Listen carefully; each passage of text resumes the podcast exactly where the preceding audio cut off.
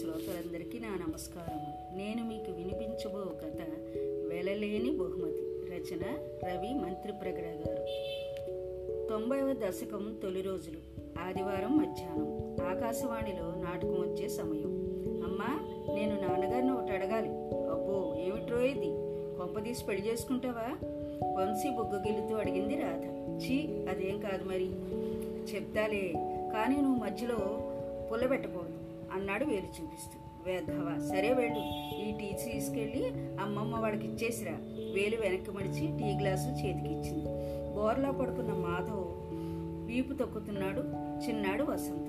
ఆయన కాళ్ళు ఒళ్ళో పెట్టుకుని ఒత్తుతోంది కూతురు హేమ. మహారాజభోగం టీ పక్కన పెడుతోంది రాధ. టీలో ఏలకుల వాసన గుబాడిస్తుంది. లేని అన్న వసంత్ ఇక చాలు దిగు. నాన్నగారు నాకు సైకిల్ కొనిపెట్టరా. ఇదా నువ్వు అడుగుతా అన్నది. నీకు అప్పుడే సైకిల్ ఎందుకురా వంశీ? పదో తరగతి అయ్యాక కొనొచ్చులే. అప్పుడు కూడా ఫస్ట్ క్లాస్ వస్తేనే అన్నాడు మాధవ్. గ్లాసులో పైన చిన్నగా ఉన్న తొరకను వేలితో తీసేస్తూ. నిన్ను మధ్యలో రావద్దని ముందే చెప్పా కదమ్మా. నేను నాన్నగారిని అడుగుతుంటే అందరూ సైకిల్ మీద వస్తున్నారు. స్కూల్లో నీకు కూడా ఇంట్లో ఏమన్నా కావాలంటే వెళ్ళి తేవడానికి నాకు సులువుగా ఉంటుంది. పర్లేదు అంత అవసరమైతే నాన్న సైకిల్ ఉందిగా వాడు అడిగాడు కదా అని మీరు కొనేరు కనుక వీడికి కొంటే మిగతా ఇద్దరు ఏడుస్తారు. మనం కూడా అడగాలి గామోసు అన్నట్టు ఒకళ్ళనొకడు చూసుకున్నారు హేమ వసంత్.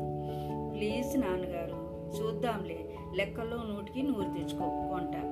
అంతకన్నా మీ సైకిల్ మీద తిరగడమే సులువు. అమ్మా నేను ఆడుకోవడానికి వెడుతున్నాను తర్వాత చెప్పేది వినిపించుకోకుండా బయటికి వెళ్ళిపోయాడు వంశీ. ఏమే సుబ్బులు నీ వయసు ఎంతే పచ్చి కొబ్బరాకునని పుల్లల్ని కత్తిపేడుతో వేరు చేస్తూ అడిగింది మాణిక్యం. నా వయసు గోల నీకెందుకే? పుల్లల ఈనెల్ని మరో కత్తిపేడుతో తీస్తోంది సుబ్బులు. అబ్బా చెప్పు. ఆ ఎంత? నీకన్నో నాలుగేళ్ళు చిన్న అంతేగా? బొంకరా బొంకరా పోలిగా అంటే టంగుటూరు మిరియాలు తాటికాయంత అన్నట్ట. చింతకాయరా రవ్వంత ఉండి నీ వయసు తెలియట్లేదు కానీ నాకన్నా పెద్దదాను కదూ నువ్వు? అయితే ఏమిట్టా ఇప్పుడు? అయినా తెలిసి అడగడం ఎందుకు? ఆహా ఇంకా ఎన్నాళ్ళు ఉంటావా అని ముసిముసిగా నవ్వుకుంటూ అంది మాణిక్యం. ఓసి నిన్ను తగలయ్యా నా మీద పడ్డాయా నీ కళ్ళు?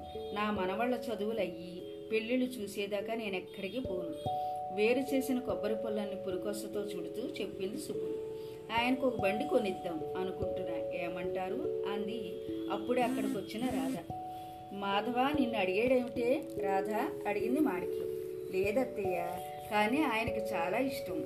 అప్పుడప్పుడు ఆ నారాయణ బండి నడుపుతారు సరదాకి. మన పరిస్థితి తెలుసుగా. అందుకే రావాలన్న ఆలోచన కూడా రాలేదు కాబోలు. రావాలన్న ఆలోచన కూడా రాలేదు కాబోలు. మన వంశీగాడు సైకిల్ కొనమన్నప్పుడు నాకు అనిపించింది. వాడికంటే నాన్న ఉన్నాడు. కాబట్టి అడిగాడు. ఈయన ఎవరిని అడుగుతాడు? మరే ఒక వయసు వచ్చాక అంతేనే.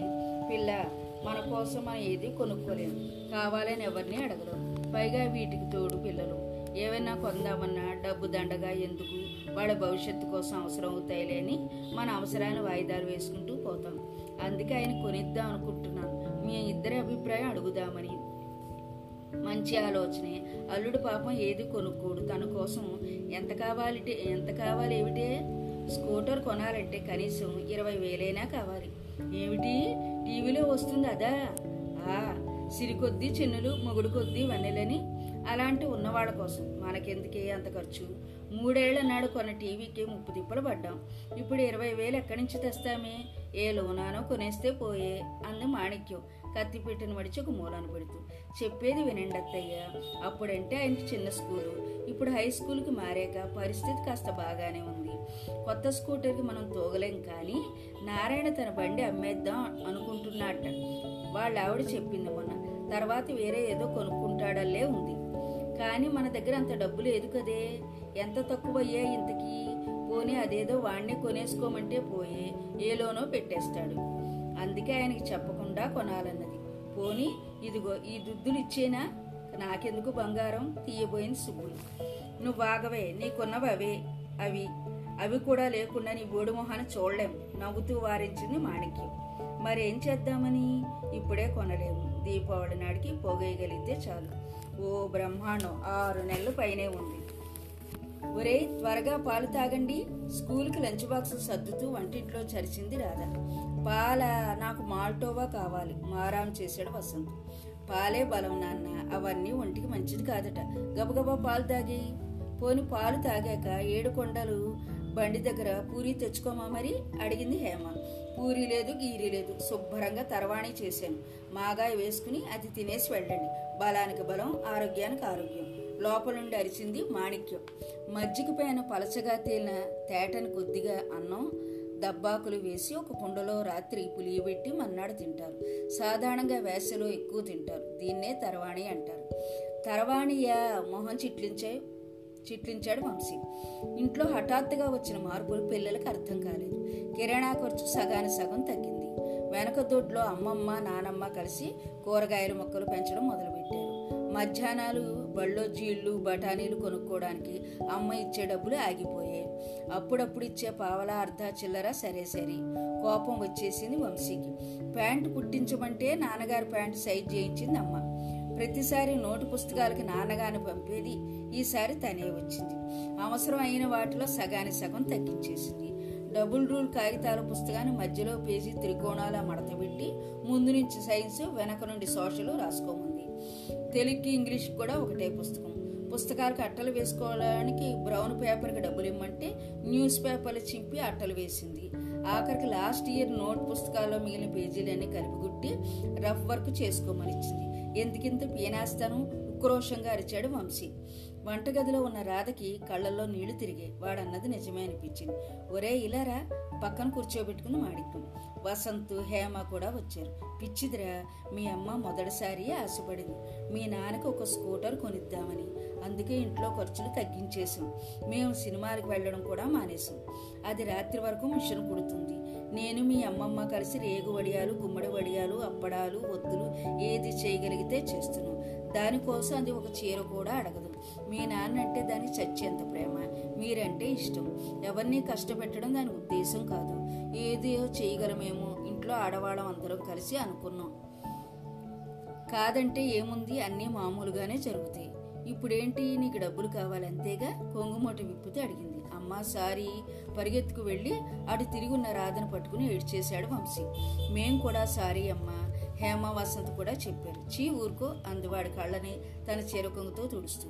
ఎప్పుడు కొంటావమ్మా స్కూటర్? అడిగింది హేమ. తెలీదమ్మా ఇంకా చాలా డబ్బులు కావాలి. నాన్నగారికి తెలియనివ్వద్దు. సర్ప్రైజ్! ముగ్గురు పిల్లలు ఒకేసారి అన్నారు. శ్రావణ మాసం వచ్చేస్తుంది. ఇప్పుడు పొడుగు చేతులు అద్దాలు ముత్యాలు ఉన్న జాకెట్ల డిమాండ్ బాగా పెరిగింది. జిగ్జాగ్ మిషన్ కొని ఓ పక్క రాధ జాకెట్లు కుడుతుంటే పెద్దవాళ్ళిద్దరూ కాజాలు అద్దాలు కుట్టడం నేర్చేసుకున్నారు. మాధవని పిల్లల్ని స్కూళ్ళకి పంపి పొద్దున తొమ్మిదింటికి మిషన్ ఎక్కితే రాత్రి వరకు ఇదే పని రాధకి. ఇంటి ముందు చిన్న సైజు బోర్డు కూడా పెట్టేసింది. ఇంతకుముందు సరదాగా కాలక్షేపం కోసం చేసే పనులన్నీ ఇప్పుడు ఒక ఉద్యోగంలో చేస్తున్నారు. పెద్దవాళ్ళ సత్సంగాలు మధ్యాహ్నం నిద్రలు మానేశారు. రాధా పడుకో పదవుతుంది లోపల నుండి పిలిచాడు మాధవ్. మీరు పడుకోండి మాకు పనుంది. అమ్మవారి బొమ్మ చెయ్యాలి ఇంకా. రేపు వరలక్ష్మి వ్రతం కదా.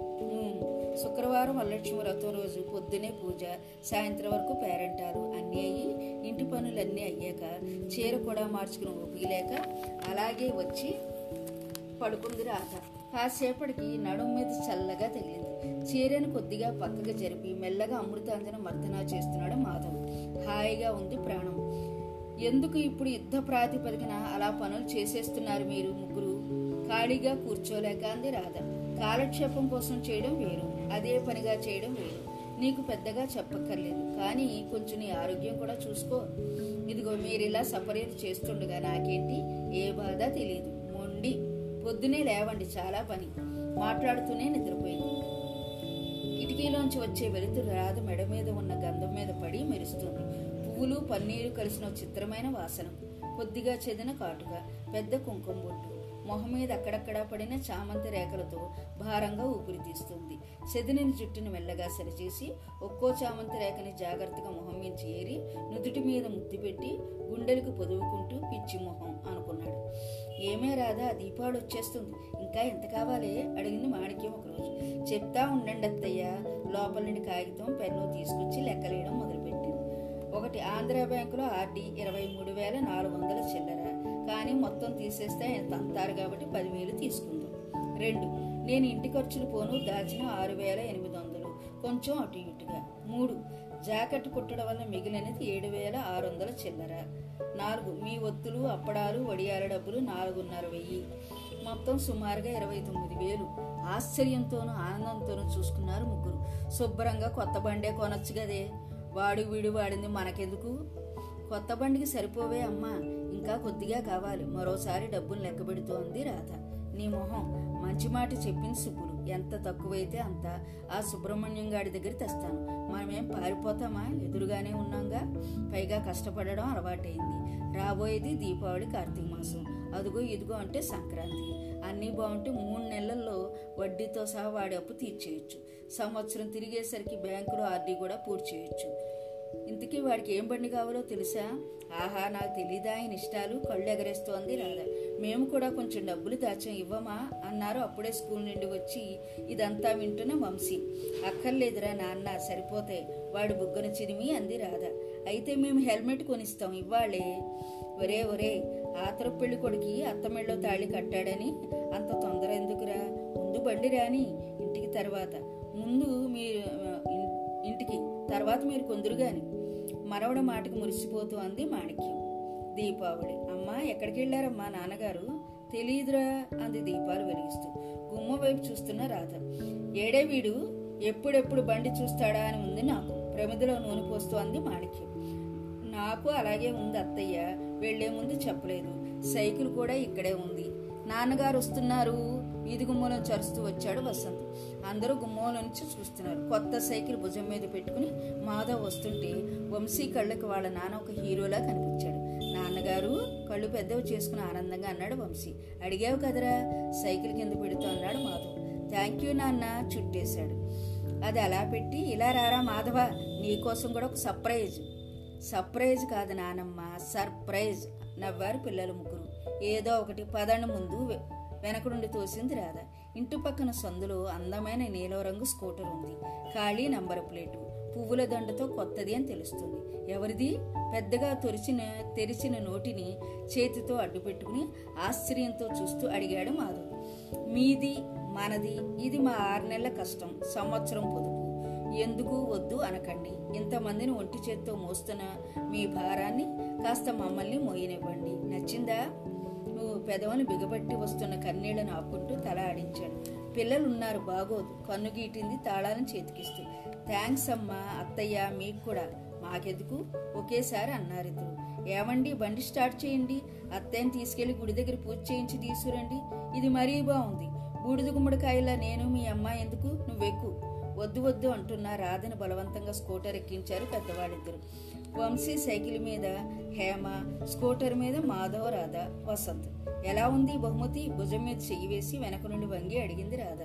ఎప్పటికీ మర్చిపోలేని ఎవ్వరూ వెలకట్టలేని బహుమతి ఇది. మీరందరూ ఎన్ని నెలలు ఎంత కష్టపడి గొంతుకు పూడుకుపోయి మాట రాలేదు మాధవ్కి. రాధ చేతిని ముద్దు పెట్టుకున్నాడు. హమారా బజాజ్ హమారా బజాజ్ అని పాడుతున్నాడు. బండి మీద ముందు నుంచున వసంత్. ఆ కథ విన్నందుకు శాంతం మీకు నా ధన్యవాదాలు.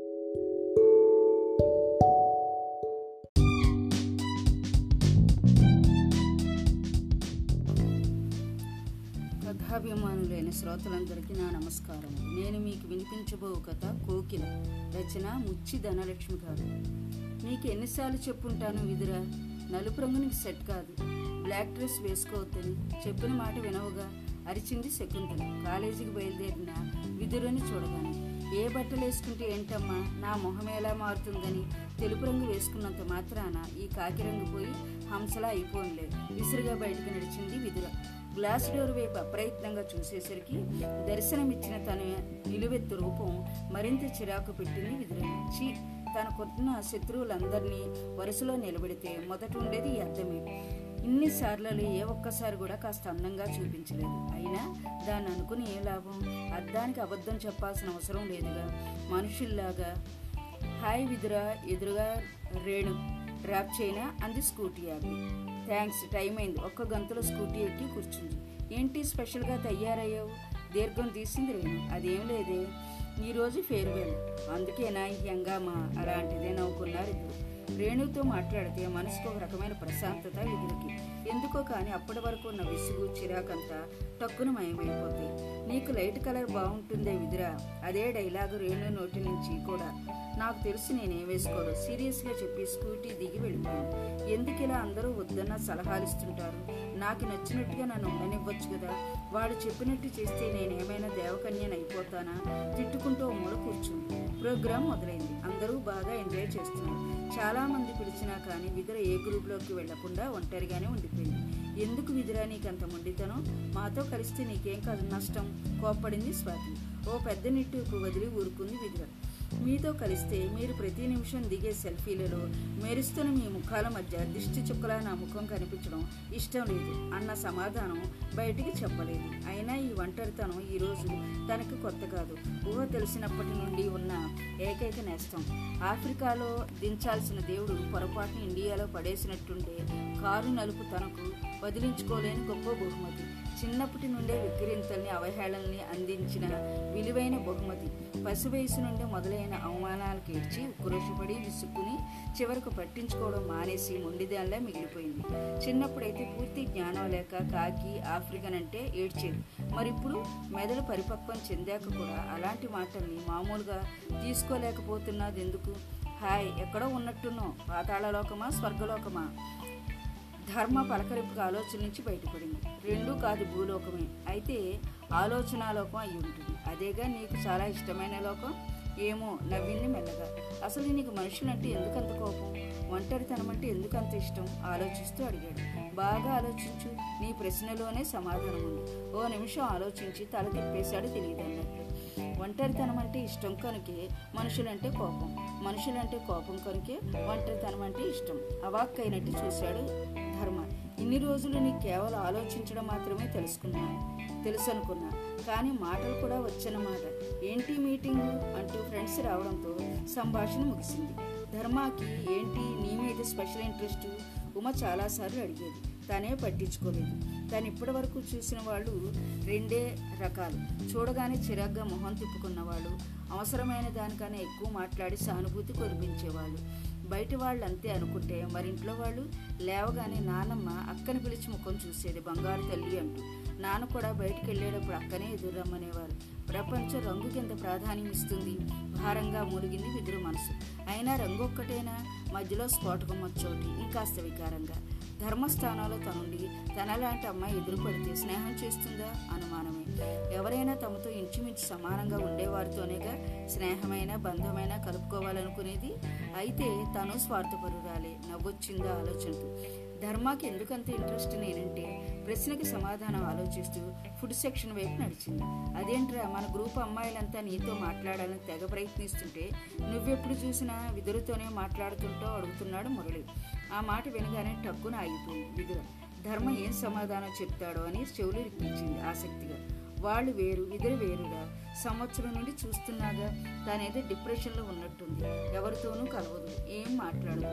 ఆ డిప్రెషన్కి అంతా కారణం కలర్ తక్కువ అని కావచ్చు లేదా తన అందంగా లేదని కావచ్చు. అందుకే అప్పుడప్పుడు తనని నవ్వించాలని ఏదో ఒకటి మాట్లాడుతుంటారు ధర్మ మాటలు భూకంపం రేపై విధుల్లో సానుభూతి. అదే సానుభూతి. బాల్యం నుండి మోస్తున్న సానుభూతి. అందరి నుండి అందుకుంటున్న సానుభూతి. అయితే ఈసారి ఎందుకో చిత్రంగా తనకి కోపం బాధ విసుగు ఏవీ రాలేదు. ఒక రకమైన నిరాసక్తత ఏంటో అర్థం కాని నిర్లిప్తత. అంతా అయిపోయినట్టు ఇంకేం జీవితం లేనట్టు స్తబ్దంగా అయిపోయింది మనసు. ఫంక్షన్ పూర్తవకుండానే ఇంటికి వెళ్ళిపోయింది కానీ కానీ మళ్ళీ అదే కాలేజీలో ఇంకో నాలుగైదు నెలలు ధర్మాన్ని చూస్తూ తన అన్న మాటలు గుర్తు చేసుకుంటూ విసుగ్గా విదిలించింది తలని. విదిరా ఉలిక్కిపడి తల తిప్పింది సాయంత్రం. కాలేజీ నుండి ఇంటికి వెళ్తున్న విద్ర. ఎదురుగా స్కూటీ మీద తన English lecturer Sunaina madam. Good morning madam wish చేసింది అప్రయత్నంగా. మార్నింగ్ కాదు ఇది సాయంత్రం. పోనీ ఉదయం నా క్లాసులో కూర్చున్నామన్నదైనా గుర్తుందా? మౌనంగా ఉండిపోయింది విద్ర. సరే స్కూటీ ఎక్కువ నేను వెళ్ళేది కూడా అటువైపే. ఆర్డర్కి తల వంచక తప్పలేదు విద్రకి. కాసేపు పార్కులో కూర్చుందామా? బండిలోనికి పోనిస్తూ అడిగింది సునైన మేడం. అర్థం కానట్టు చూసింది విధుర తన అభిప్రాయంతో పని లేనట్టు రెండు టిక్కెట్లు కొని చోద్యంగా చూస్తున్న విధుర చేయి పట్టుకుని లోపలికి తీసుకుని వెళ్ళింది. ఏమైంది విదుర? ఈ నెల రోజు నుండి మరీ మౌనవ్రతం పాటిస్తున్నాం సూటిగా అడిగేసింది. పక్కవాళ్ళ గురించి తెలుసుకోవాలని ప్రతి ఒక్కరికి ఉంటుందేమో చిట్టుకుంది విధుర చిరాకు చిరాక అసలేంటి నీ సమస్య? ఎప్పుడు ఏదో కోల్పోయినట్లుంటావు? మళ్ళీ అడిగింది సునైన. నిజంగా మీకు తెలియదా మేడం? నన్ను చూసి కూడా మళ్ళీ అడుగుతారెందుకు విసుగును అదిమి పట్టి సమాధానం ఇచ్చింది. రంగు ఆశ్చర్యంగా ఉంది. రంగు నీ సమస్య? అసలు దాన్ని ఎందుకు అంతటా పట్టించుకుంటావు? నేను కాదు అరిచేసింది అప్రయత్నంగా. పార్కులో ఒకరిద్దరు తల తిప్పి చూశారు విదిలివైపు పట్టించుకుంటున్నది నేను కాదు మేడం. ఈ సమాజం నిర్లిప్తంగా చెప్పింది మెల్లగా తేలుకుంది పిచ్చిదానిలా మాట్లాడుకు అదే అయినా బాగుండేదేమో. మధ్యలోనే అడ్డొచ్చింది. అబ్బా తల పట్టుకుంది సునైన విధులకు ఎలా నచ్చ చెప్పాలో అర్థం కాలేదు. అయితే నువ్వు బాగుండవని నువ్వే నిర్ణయించుకున్నావా? కాదని మీరు గట్టిగా చెప్పగలరా మేడం? చెప్తే ఎవరైనా నమ్ముతారా? వదిలేదు. జరగని వాటి గురించి మాట్లాడడం వృధా. సరే వదిలే. కానీ అందమే బతకడానికి అర్హత? కేవలం బతకడానికి కాదు అందరిలా ఆనందంగా బతకడానికి. ఎవరి దగ్గర తక్కువ కాదని ధైర్యంగా బతకడానికైతే ఖచ్చితంగా అందమే అర్హతని అనుభవం ద్వారా తెలుసుకున్నాను. గుండె లోతుల నుండి వస్తున్నాయేమో మాటలు భారంగా. అయితే రంగు లేని వాళ్ళు అందం లేని వాళ్ళు బతకడం లేదా సీరియస్గా అడిగింది సునైన బతుకుతున్నారు ఇలా నాలానే నిట్టూర్చింది అదే తప్పు పూర్తిగా తప్పు. నువ్వు అనుకున్నట్టు లేదు ఈ ప్రపంచం. సర్ది చెప్పబోయింది. మనసని వ్యక్తిత్వాన్ని ప్రవర్తనని కంటికి కనిపించడం అన్ని కాగితాల మీదనే పుస్తకాలలోనే తన దాకా వస్తావని పక్కన పడేస్తారు అవసరమయ్యే స్నేహాన్ని అయితే అందించరు కానీ అక్కర్లేని సానుభూతి మాత్రం కురిపిస్తారు అబద్ధం అనండి చూద్దాం. సవాలు విసిరింది నిద్ర. ఏం చెప్పాలో తెలియలేదు సునాయనికి. కాకికి చిలుకకి అంత తేడా ఎందుకు చూపిస్తారు? ఎందుకంత వివక్ష? మరో సవాలు విసిరింది మళ్ళీ. Thank God. ఇప్పుడొచ్చో దారిలో ఊపిరి పీల్చుకుంటుంది సునయన వైపు. అయోమయంగా చూసింది విధుర కాకిలా ఉన్నానంటే ఎవరైనా ఫీల్ అవుతారు కదా? చురుగ్గా చూసింది తప్ప సమాధానం చెప్పలేదు విధుర మరి కోకిలిలా ఉన్నామంటే టక్కున జవాబు చెప్పలేదు. రెండో ఒకే రంగు కదా? కాకి అంటే కామెంట్ చేస్తున్నారు అనుకుని కోకిల అంటే కాంప్లిమెంట్ అనుకుంటారు ఎందుకు? ఎందుకు ఆలోచనలో పడింది విధులు ఎందుకంటే కాకిలో లేని కళ కోకిలలో ఉంది కాబట్టి అది ప్రపంచం గుర్తించింది. కనుకే రంగుతో సంబంధం లేకుండా కోకిలికి ప్రత్యేక స్థానం ఇచ్చింది. దానికి జన్మతహా టాలెంట్ వచ్చింది. మరి మనకి ఎన్ని అవకాశాలు ఉన్నాయి అభివృద్ధి చేసుకోవడానికి? అలా ఆలోచిస్తూనే ఉండిపోయింది విజయ్. ఇప్పుడు నిన్నే తీసుకో నువ్వు బొమ్మలు ఎంత బాగా వేస్తావు? మాకే ఆశ్చర్యం ఇస్తుంది ఈ రోజు గొప్ప స్థాయిలో ఉన్న వాళ్ళంతా చూడచక్కని రూపంతో మెరిసిపోతున్న రంగుతో ఉన్నారంటావా? అయినా మనకి ఎందుకు వాళ్ళని గౌరవిస్తున్నావు? రూపాన్ని బట్ట లేక వారి స్థాయిని బట్ట? నువ్వు కూడా గొప్ప స్థాయిని చేరుకున్నప్పుడు ఈ రంగు లెక్కల్లోకి రాదు. దాన్ని ఎవరూ పట్టించుకోరు కూడా. దీర్ఘాలోచనలో పడిన విధులను చూస్తూ ఊపిరి తీసుకుంది గట్టిగా. నీ గుండెలి మీద చెయ్యేసి నిజం చెప్పు. అద్దంలో చూసిన అన్నిసార్లలో ఎన్నిసార్లు నీ ముఖాన్ని తృప్తిగా నవ్వావు? నిన్ను నువ్వే మనస్ఫూర్తిగా ప్రేమించలేనప్పుడు నీ రూపాన్ని నువ్వే ఇష్టపడనప్పుడు నీ కుటుంబం నీ ఫ్రెండ్స్ ఇష్టపడాలనుకోవడం తప్ప కాదా? ముందు నీ రూపాన్ని నువ్వు యథాతథంగా ప్రేమించు. చిన్న చిన్న బలహీనతలకు బాధపడకుండా నీ వ్యక్తిత్వాన్ని బలంగా మార్చుకో. రెప్ప వేయకుండా అలానే చూస్తుండిపోయింది సునయన వైపు. ఇప్పుడు నీ ఇష్టం. ఇదిరా పుట్టుకతో వచ్చిన రంగుని తలుచుకుంటూ చచ్చే వరకు బాధపడతావు. లేక రంగును అందరూ మరిచిపోయేంత గొప్ప స్థాయికి వెళతావు అని అంటుండగానే గొప్ప స్థాయికే వెళతాను మేడం. ఖచ్చితంగా వెళతాను. దృఢంగా చెప్పింది విధులు ఎంతో ఆత్మవిశ్వాసం గొంతులు వృత్తికి న్యాయం చేశానన్న ఆనందంతో వెలిగిపోయింది సునైన పున్నమి చంద్రుల. నా కథ శాంత విన్నందుకు మీకు నా ధన్యవాదాలు.